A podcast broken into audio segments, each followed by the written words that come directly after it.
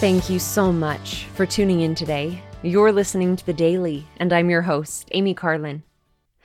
My husband and I started reading the Old Testament together at the end of last year before we started reading Come Follow Me. So, for our family scripture study, just us two, we've continued reading it.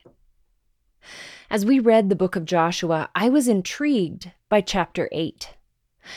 Joshua chose out 30,000 mighty men of valor and sent them away by night, and he commanded them, saying, Behold, ye shall lie in wait against the city, even behind the city. Go not very far from the city, but be ye all ready.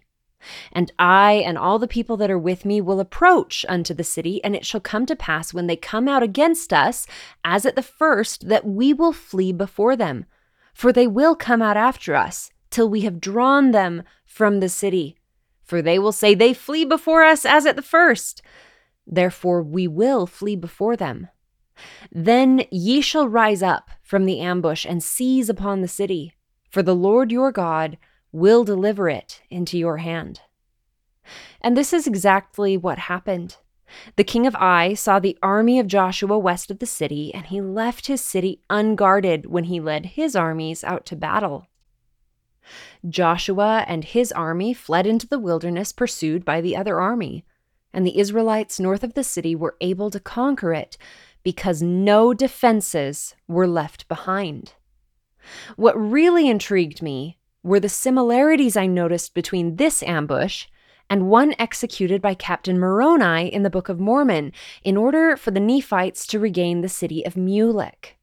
Moroni placed a small army led by Teancum as a decoy, which fled from the Lamanites when they left the city.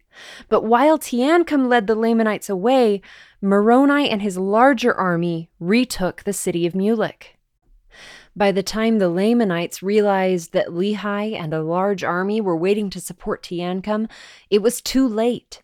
The city had already been returned to the hands of the Nephites.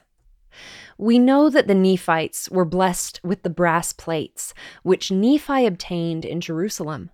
We also know that these plates contained a record of the Jews from the beginning to 600 BC, containing many writings of the prophets. Whether Moroni read about Joshua's tactic or had it revealed to him by the Lord, we may not know.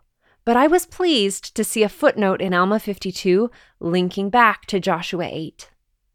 Throughout the history of the world, the Lord has always prepared a way for those who obey his commandments to be victorious, and he will continue to do so. And as we study the scriptures and remember the words of the prophets who have gone before, we will be prepared to face whatever may come our way.